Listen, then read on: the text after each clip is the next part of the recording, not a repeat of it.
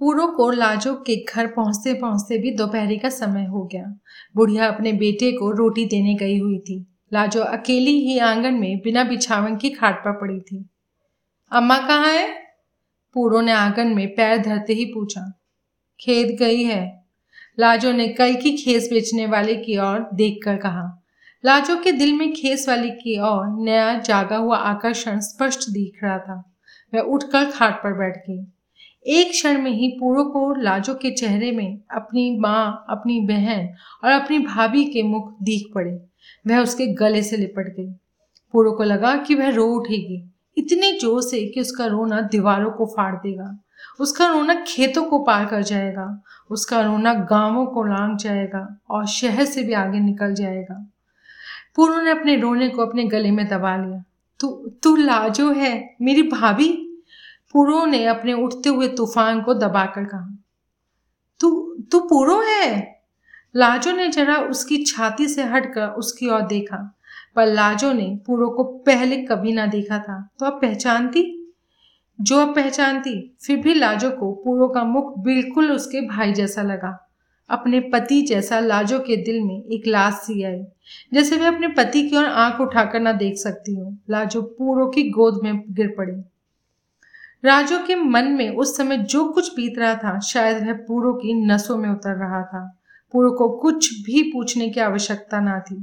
पूरो ने लाजो को कलेजे से लगाए रखा। कोई आ जाएगा लाजो, मेरी बात सुन। पूरो को बीतते समय का ध्यान आया। लाजो की सिसकियां ना रुकती थी, उसकी सांस ठिकाने ना आती थी। वह कभी कब तक लौट कर आती है बुढ़िया? मुझे कुछ नहीं पता, मुझे अपने साथ ले चल। लाजो तड़प गई। तुझे लेने तो आई हूँ और क्या करने आई हूँ, मेरी बात सुन। पूरो ने लाजो को कंधे से पकड़ कर उठाया। हाय, मुझे ले चल, पर तू संभल कर बैठ, कोई आ जाएगा। तुम मुझे लेकर भाग चल, मैं सारी उम्र तेरी बांधी बनकर रहूंगी। पागल ना बन, ऐसे भाग कर मैं कहाँ ले जाऊंगी तुझको, मेरी बात तो सुन। हाय, मैं कहाँ जाऊंगी, मैं यहीं तड़प तड़प कर मर जाऊंगी। लाजो रोए जा रही थी। पूरो को डर था कि बात भी ना हो सकेगी और बुढ़िया आ जाएगी। पूरो ने अपने पल्ले से लाजो का चेहरा पोंछा और समझा बुझा कर उसे चुप कराया।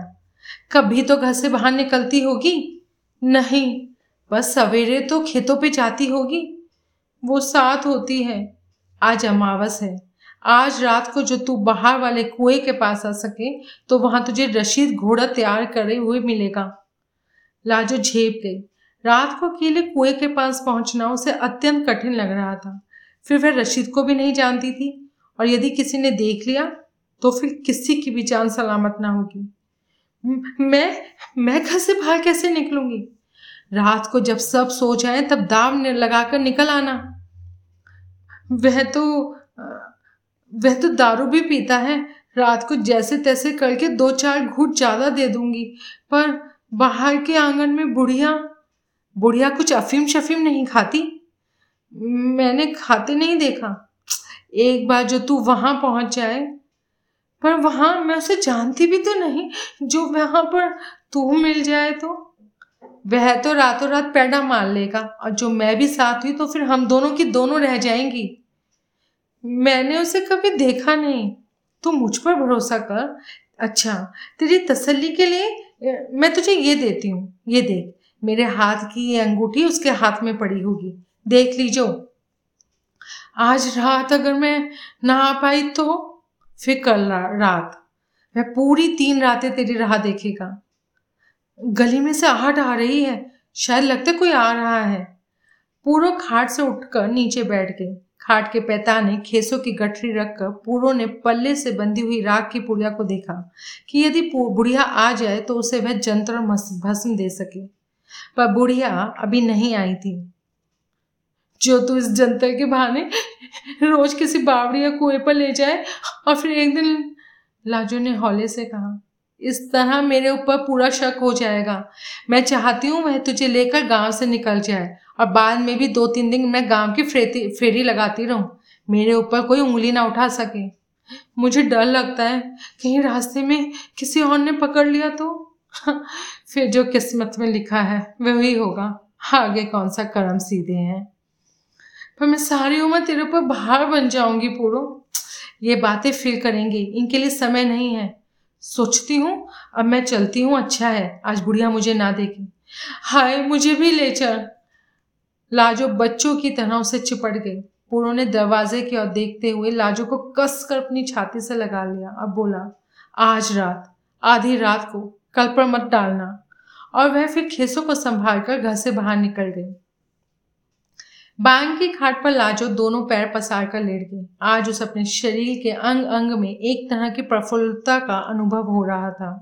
फिर जैसे लाजो को मकान की दीवारों में से आवाज सुनाई दी, आज रात आधी रात को। लाजो ने दलान की एक एक ईंट को देखा। ये मेरा घर था, यहाँ मैं पैदा हुई, यहीं पली, यहाँ मैं बड़ी हुई। इस घर से मेरी डोली निकली, इससे मैं लौट कर मैं मायके आई। सब इस घर से चले गए, पर मेरा मुर्दा यहीं रोलता रहा। मैं अपने ही घर में परदेसी बन गई। इस घर ने मुझे पैदा किया और इस घर ने मुझे खा लिया। लाजो घर की चार दीवारी को देखने लगी। इन दीवारों को भी लाज न आई। इन्होंने मेरा सत्यानाश होते देखा, इन्होंने मेरी मर्यादा लुटती देखी। पर आज आज रात आधी रात को सभी दीवारें टूट जाएंगी, सारी चौखटें गिर पड़ेंगी। मैं बुढ़िया भार का भिड़ा हुआ दरवाज़ा खोलकर आंगन में आ गई थी। बड़े अच्छे समय गई है, लाजो ने मन ही मन में कहा। आज वह खेसों वाली आनी थी, अभी आई नहीं। बुढ़िया ने आते ही ये पहली बात पूछी और हाथ की साग भाजी की टोकरी धरती पर रखकर लाजो वाली खाट की पट्टी पर बैठ गई। नहीं। फिर पूरो फिर लाजो सोचने लगी, पूरो को ये कैसे पता लगा मैं यहाँ रह रही हूँ? वह मुझे क्यों ढूंढने आई? वह किस गांव में रहती है? मैंने तो उससे कुछ भी नहीं पूछा। पूछने का समय भी कहाँ था। आज रात आधी रात को। फिर यह धमनी लाजो के कानों में उठकर उसके कानों में ही समाने लगी। मैंने कहा, एक मुट्ठी मोट डालकर बटलोई में चावल चढ़ा दे, मैं तो थक गई। कहते कहते बुढ़िया चारपाई पर निश्चिंत लेट गई।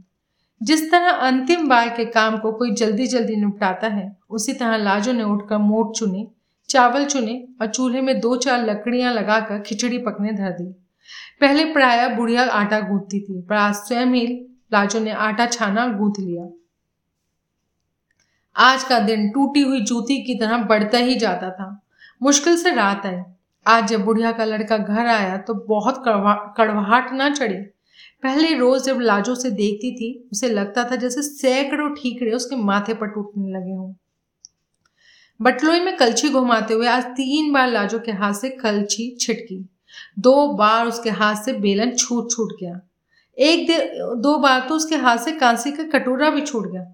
ढंग से काम कर, आंखें हैं कि बटन, बुढ़िया ने उसे टोका। पर आज लाजो को बुढ़िया का एक बोल भी कुबोलना लग रहा था।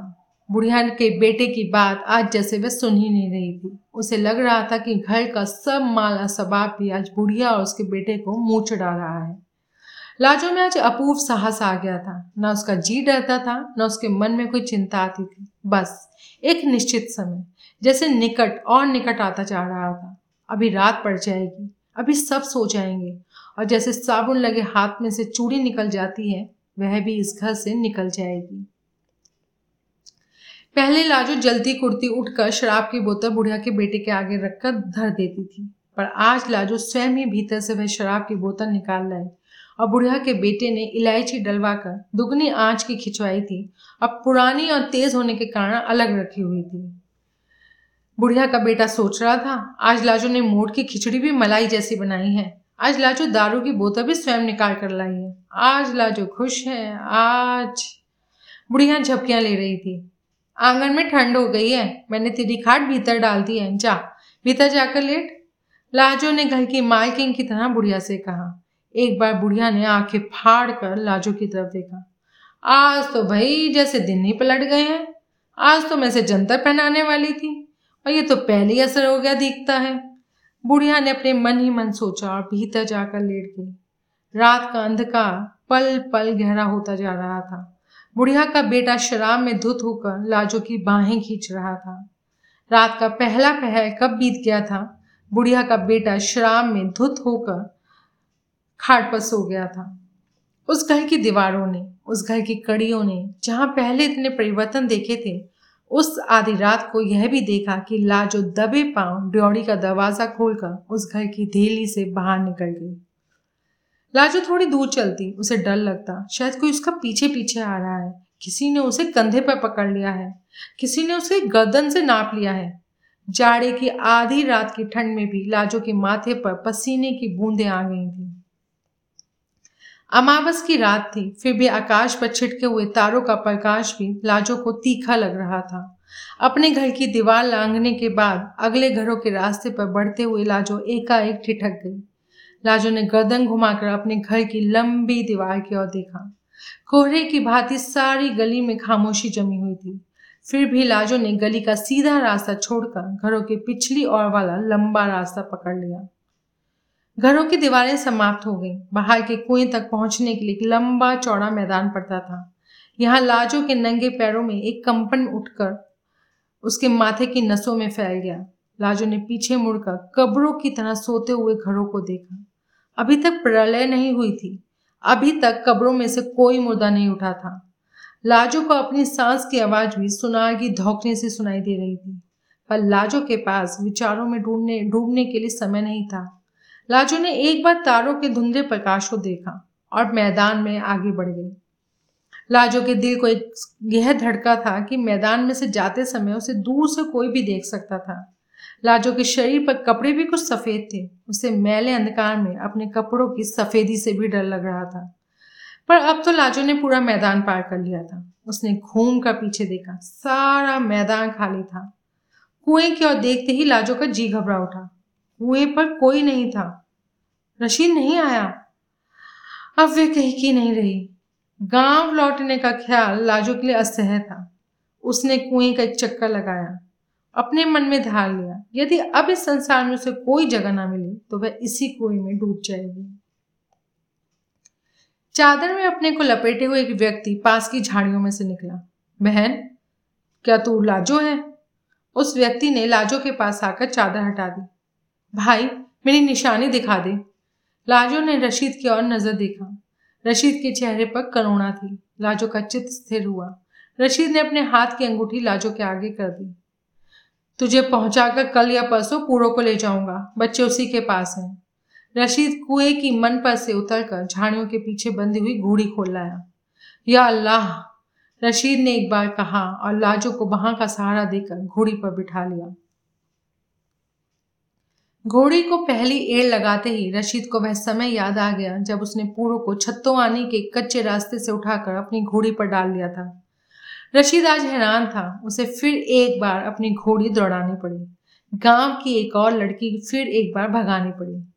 जवानी का वह उत्साह आज रशीद की बाहों में नहीं था, पर रशीद सोच रहा था, पूरो को उठाने के बाद ज्यों ज्यों मैं अपनी घोड़ी दौड़ाता जा रहा था, मनोभार का एक पत्थर जैसे उसकी आत्मा पर बैठता जाता था।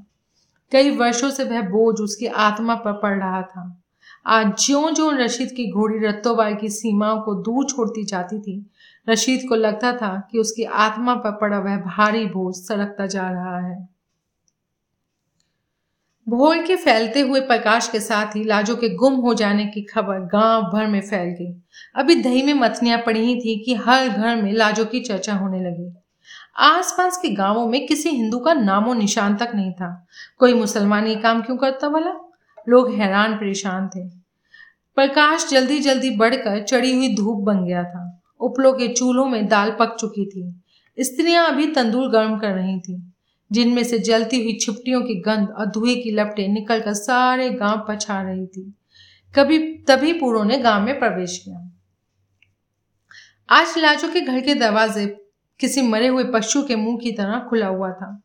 पूरो ने जब उस घर के दरवाजे के भीतर पैर धरा, आंगन में बिखरे हुए रात के झूठे बर्तनों पर मक्खियां भिनक रही थी।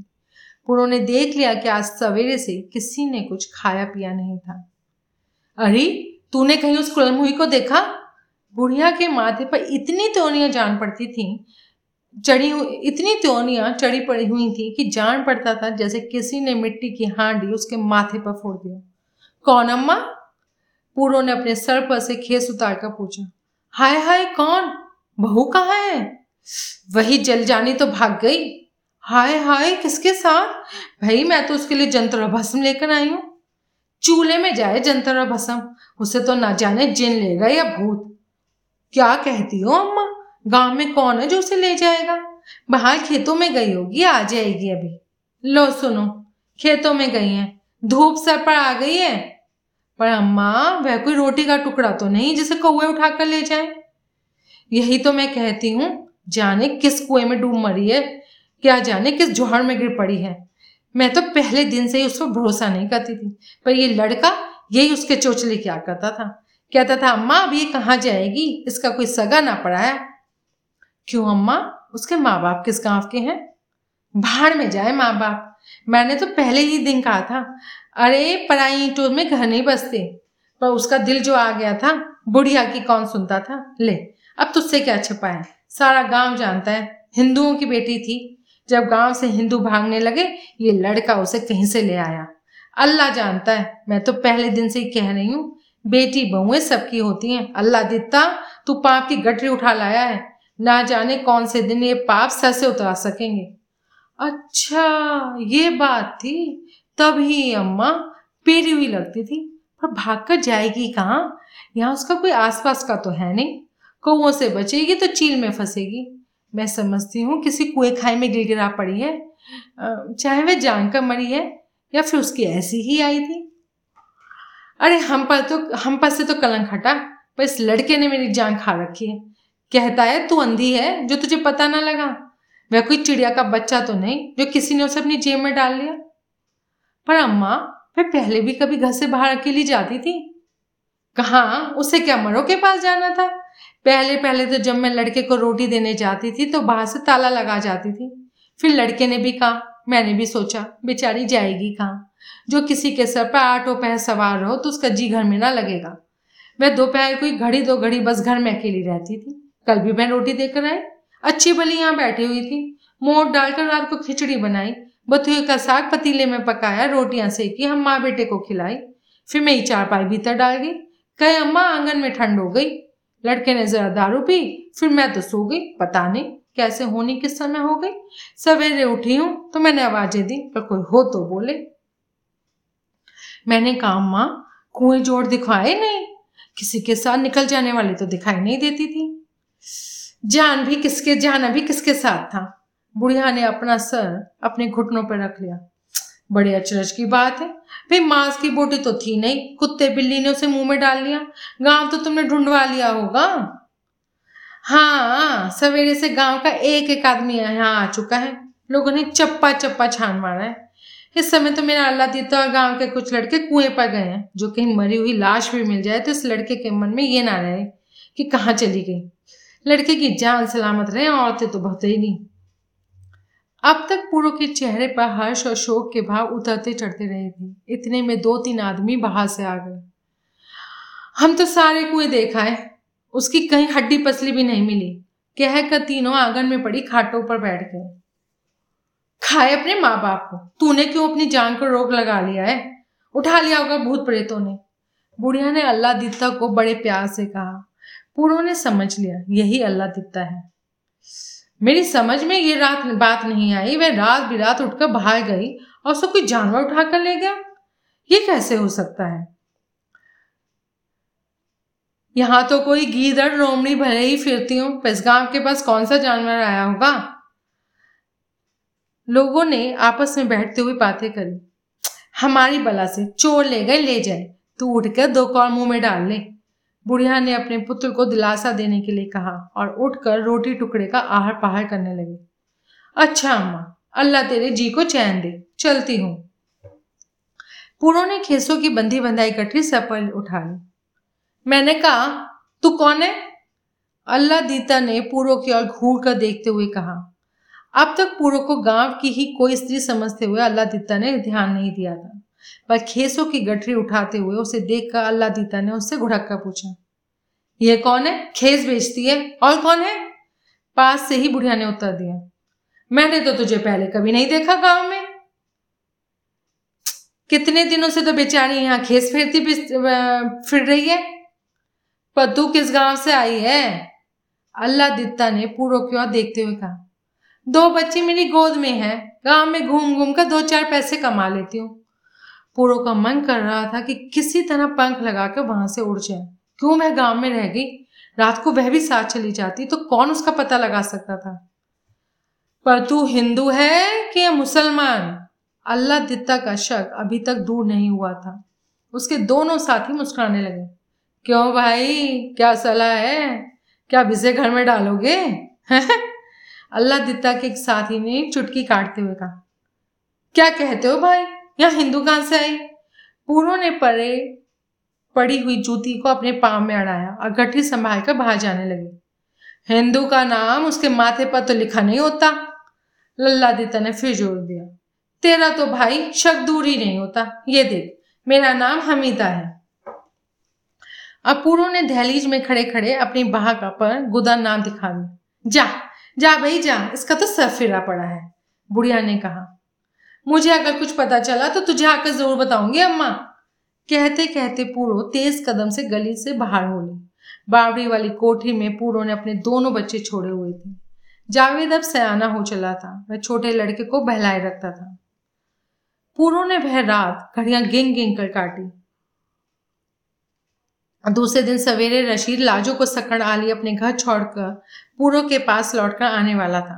वही रात रत्तोवाल में पूरो की अंतिम रात थी।